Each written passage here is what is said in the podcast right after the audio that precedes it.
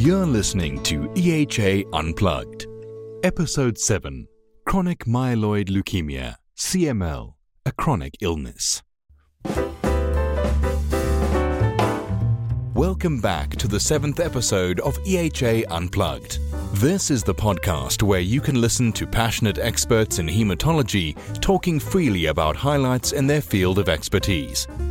Today's podcast speaker is transplant expert Professor Shaun McCann.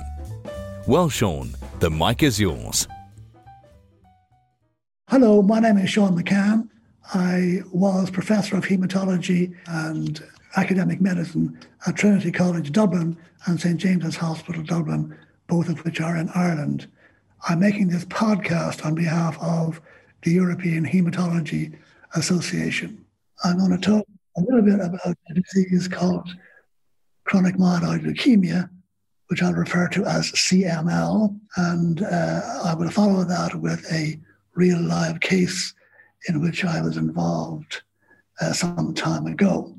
Since my days as a trainee in hematology in the 1970s, which is actually not that long ago, although it may seem like ancient history to some of you, um, CML has gone from a fatal illness, which was a very depressing diagnosis to make, uh, with a survival of about three years, to nowadays a chronic illness with a survival which is similar to an age matched normal population. So that's been really a radical change over a relatively short period of time.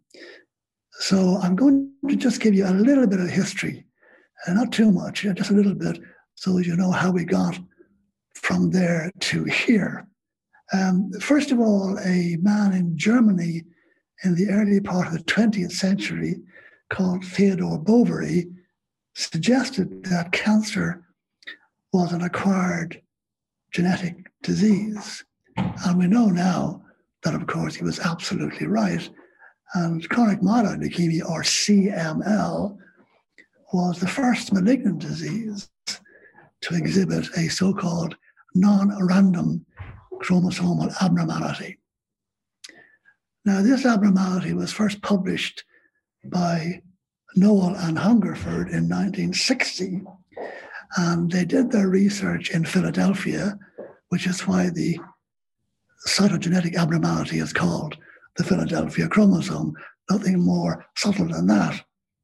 Um, when they examined the karyotypes of patients with clinically what appeared to be CML, they found a consistently abnormal, what they called a Y chromosome. And they christened this the Philadelphia 1 chromosome, thinking that there'd be more than one. And in fact, there haven't been. Although they weren't correct in their interpretation, they were correct in their observation. So let's hope for us all yet that we can make a, an observation which is correct. And even though the interpretation may not be, it may, may, may become a major contribution to clinical medicine and the treatment of fatal illnesses. Now, if we move along to 1972, Dr. Janet Rowley, working in Chicago, was using a relatively new technique in looking at karyotypes called banding.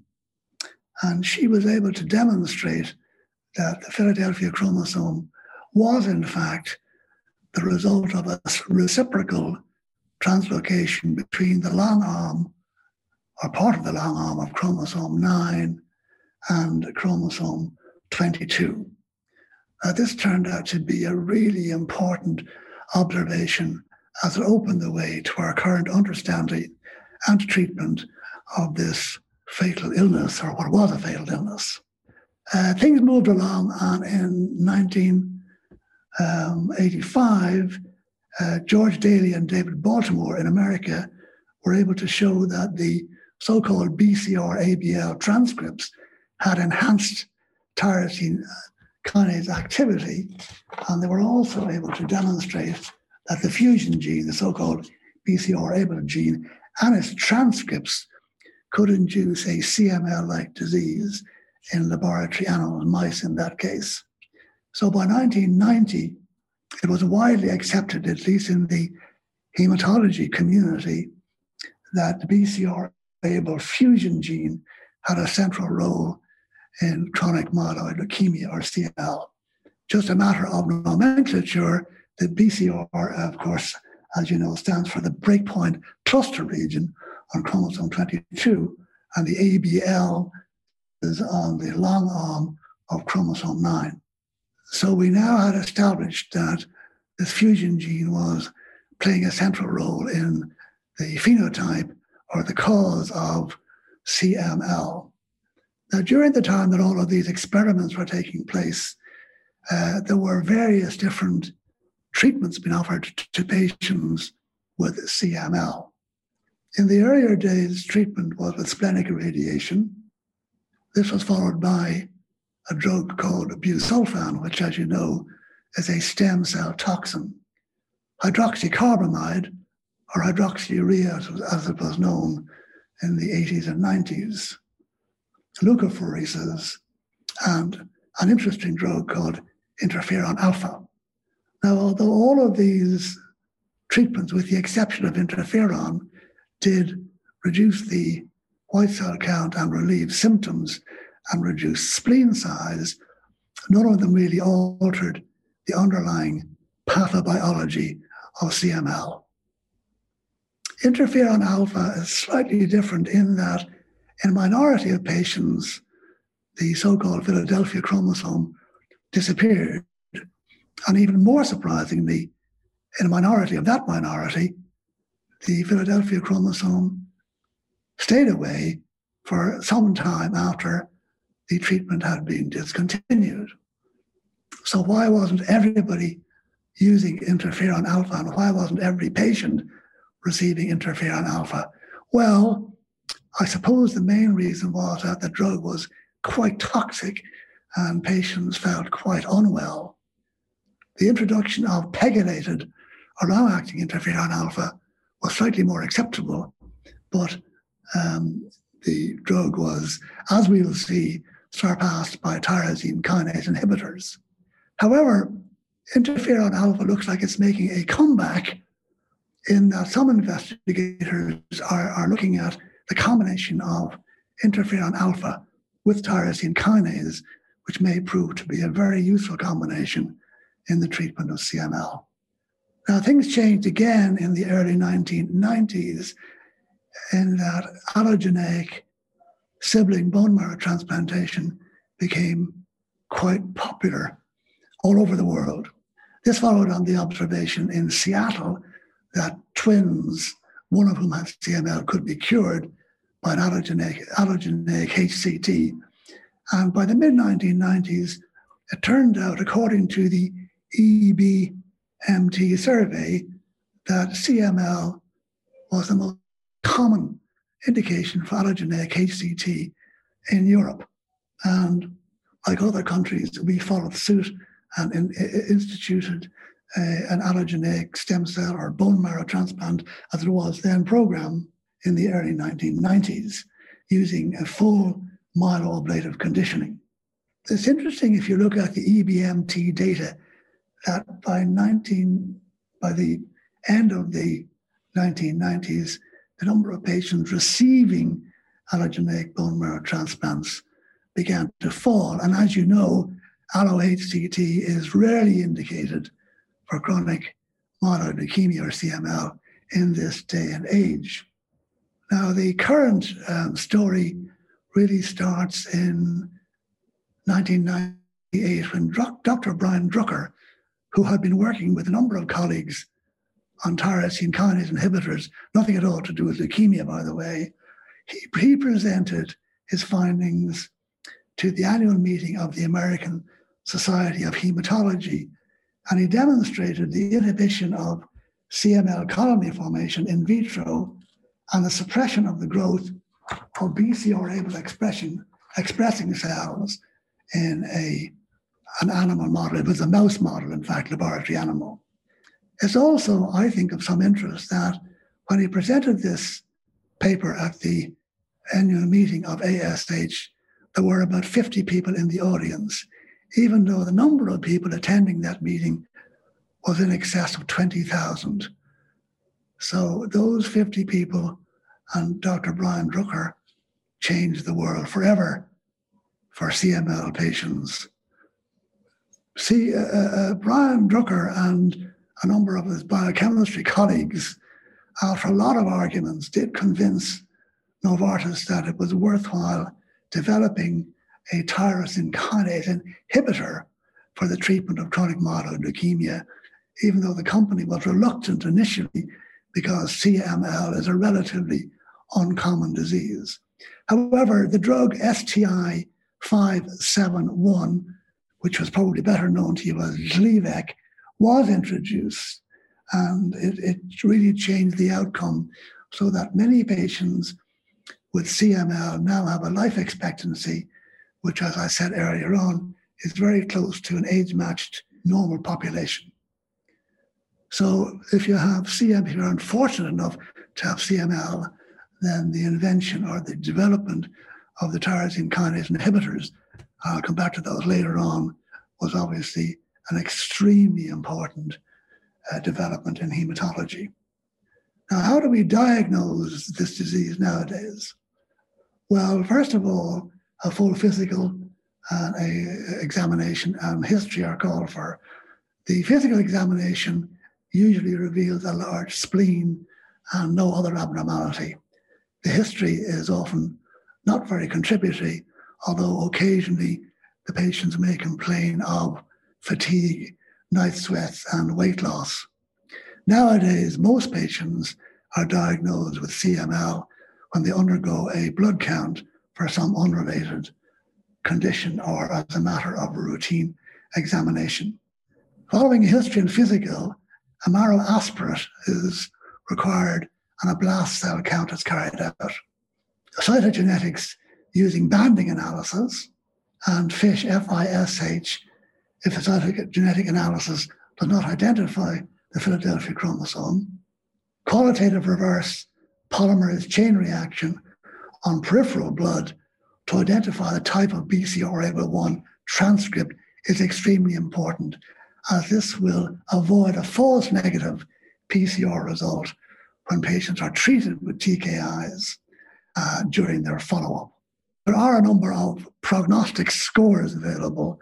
Um, the most common one used probably is the Sokal score, which depends on age, spleen size, platelet count, and degree of myeloblasts. This is available on the internet, and patients can be uh, entered into this and a result obtained immediately. Now, since the advent of TKIs, which I said have changed the landscape for patients with CML, uh, a number of questions have arisen which I think need to be considered and, if possible, answered. First question in my mind is do all patients respond equally to tyrosine kinase inhibitors? And the answer is no. Some patients develop mutations in the BCR-ABL transcripts, and this may lead to resistance to tyrosine kinase inhibitors, the most notorious one being the T315I mutation, which does not respond to Gleevec. How do you detect these transformations? Well, the first thing to say is that clinically, they should be suspected if patients have an initial response in the fall in transcripts and then a subsequent rise. These patients should be subject, or I should say their peripheral blood should be subject to Sanger sequencing or next generation sequencing if that is available, as these are currently the best way to detect mutations. So some people ask the question should mutation analysis be carried out at diagnosis? And the answer, I think, is no. And this is agreed by most people who treat CML. And the, the mutation analysis should only be carried out if indicated during treatment. Now, the European Leukemia Network, or ELN, have produced a paper in 2020 in leukemia, and they, they will, is an extensive paper reviewing the current recommendations which I would bring to your attention. They mention various different um, mutations and their responses or their expected responses to different types of TKIs. I'm not going to go into those now, but would advise you to have that paper available to you in your clinic. Now, of course, the story has been very successful. However, there is no doubt that all of the TKIs have a degree of toxicity. Now, if you look at the literature on toxicity, you'll find one, you'll find grade one, two, three, and four toxicities. And I'm afraid to say that many physicians pay little attention to grade one or two toxicities. But in fact, patients may pay attention to these, especially if they continue for many years. So, chronic diarrhea or muscle pain every day for five years can be very debilitating and can certainly lead to patients discontinuing their medication. Um, we know that patients on treatment for hypertension, which has been very successful, that about half of them will stop their treatment after five years. In fact, I have my own personal experience in that my late mother, who's, who was treated for hypertension, wanted to stop her drugs because her blood pressure was normal. Of course, I persuaded her to continue as a reason her blood pressure was normal because she was taking her tablets. Likewise, patients with CML should continue their tyrosine kinase inhibitors indefinitely.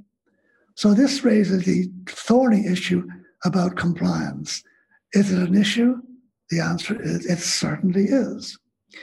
Now, to get around the failure of patients to continue on their tyrosine kinase inhibitors, a number of investigators, including Javier Mahon in Bordeaux, began to look at plasma levels of the drug when patients came to the clinic. However, they did find that some patients who had discontinued the tyrosine kinase inhibitor doubled the dose for a few days before coming to the clinic and thereby maintained a measurable therapeutic plasma level. So that is clearly not the complete answer.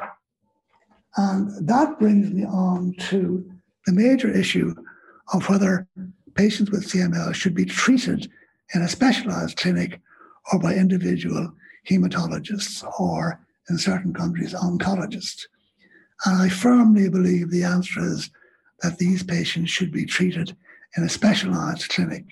First of all, the doctors and other healthcare workers get used to dealing with these patients and to interpretation of laboratory results.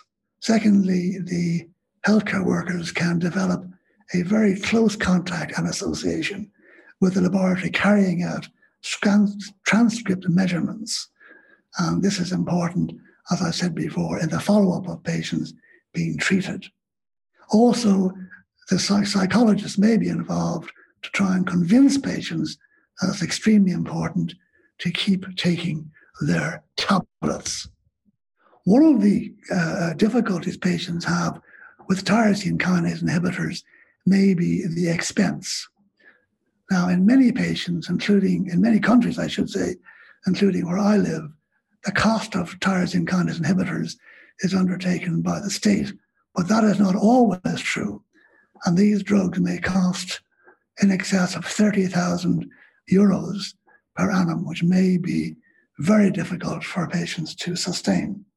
Happily, there are now a number of generic variations or versions, I should say, of tyrosine kinase inhibitors available in many countries, which significantly, significantly reduces the cost and makes the drug available to virtually everybody with CML. I should also say that the number of patients with chronic phase CML is steadily increasing all over the world because of the use of tyrosine kinase inhibitors. Although the incidence of disease is not changing, the prevalence certainly is, and we are accumulating large numbers of patients, which in itself causes a, a, a problem with cost and supply of the drugs. Now, as I said, the first tyrosine kinase inhibitor to be developed, STI 571 or Gleevec, has now been followed by second and third generation TKIs. Uh, are these drugs better? Well, they're more expensive. They produce a deeper molecular response more rapidly than Gleevec, but as yet, they do not seem to have any advantage over Gleevec in prolonging patients' lives who have chronic phase CML. They also um, have an increased level of toxicity, which may mean having to stop these agents at a fairly early stage in disease. Now, the question which is on everybody's mind is do TKIs or tyrosine kinase inhibitors have to be kept or maintained for the rest of the patient's life?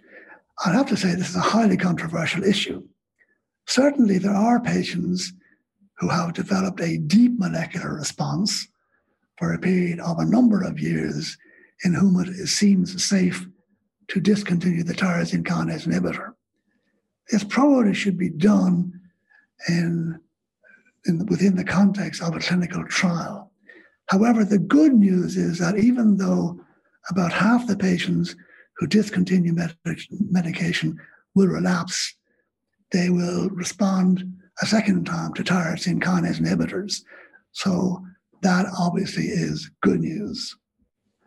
Now, with the advent of tyrosine kinase inhibitors, some people also ask the question is allogeneic transplantation ever indicated? And the answer is yes, but rarely. For patients with accelerated phase disease or blast crisis, allogeneic HCT is the only treatment which may offer them any chance of long term survival. I should also say that allogeneic HCT for CML is quite different to AML, for example, because you may see relapses following transplant 10 or even 15 years later in CML patients, but in patients with AML, relapses usually occur within the first couple of years. So I hope I've made it clear that although there have been huge advantages since the advent of tyrosine kinase inhibitors, and in a recent conversation last week, in fact, with Brian Drucker, I'm happy to report that he still uses Gleevec at 600 milligrams a day for patients with chronic phase CML. So that drug, 20 years later, is still in use, and that in our own experience, looking back for 20 years, over 50% of the patients are still alive and well and free of disease. So the landscape has changed, although there are many questions and answers still to be looked at. I'm going to just tell you briefly about a patient of mine. Um, this was a 40 year old man who was referred to us uh, w- uh, with a diagnosis of CML, and he was referred for consideration for allogeneic HCT. He was in chronic phase and he had a HLA compatible sibling donor. His only complaint was fatigue and a feeling of fullness in his abdomen after eating. And this was, in fact, due to an enlarged spleen. The spleen was enlarged three centimeters below the left costal margin. And following detailed counseling, he was offered allogeneic HCT from his sibling brother, and this was in 1993. He received four full myeloablative conditioning and 1.8 by 10 to the 8 kilogram of nucleated cells from his brother, and he was given standard short methotrexate and cyclosporin as graft versus host disease prophylaxis. About four weeks following transplant, he developed CMV, cytomegalic virus pneumonitis, and responded to the drug foscarnet and high dose IVIG. I should say that although foscarnet is still a valuable treatment, uh, there is no clear evidence that the use of high dose uh, IVIG makes any difference in the treatment of CMV pneumonitis. And with the advent of screening of donors and recipients for CMV, this is uh, not as big an issue as it used to be. Incidentally, that patient was the first patient diagnosed in Ireland following transplant with CMV pneumonitis. he did not develop graft versus host disease. He remained very well until 2003 when a rising white cell count and rising transcripts showed that he had relapsed. So the inclination would be to either give him donor lymphocyte infusion from his original donor or consider a second allo HCT. The clinical situation was complicated by the fact that his brother, who was his only HLA compatible sibling, had died in 2001 of myocardial infarct. So that really, the use of DLI or a second transplant was not an issue. I decided to give him imatinib, 600 milligrams a day, and after three months, happily, he had a complete response. He was a complete donor chimera by PCR of sh- uh, short tandem repeats carried out in our laboratory. As far as I know, he was either the first or one of the very earliest patients to be given imatinib following relapse after an allogeneic HCT. Um, he remained well with very low levels of transcript, less than 10 to the minus 4. However, he did have chronic diarrhea over many years, which was attributed to imatinib. He was un, unhappy to remain on this drug, so he was changed to dasatinib in 2010, but discontinued this after a number of years, because, again, because of toxicity. At the moment, he is on, has been on no treatment for a period of almost four years and remains very well with normal blood counts. And his transcript level, again, is very low at less than 10 to the minus 4 by quantitative PCR. And it is now 28 years since his allogeneic HCT for chronic phase CML. If I may, I could just introduce a little anecdote here to say that this man is an extremely competent and good amateur fisherman. And he used to catch a wild salmon on the River Shannon every year and bring it to me in Dublin until I retired about 10 years ago. So I had a, as you might say, a vested interest in keeping him alive for as long as possible, as I really, I and my family always enjoyed eating that salmon. So a happy end to an interesting story. Thank you. That was Professor Shaun McCann for episode 7 of EHA Unplugged. For other topics, we highly recommend the rest of this podcast series. For now, thank you for listening. And hey, if you are passionate about hematology yourself, why not contact us and start your own podcast episode? You can reach us via education at ehaweb.org. Goodbye.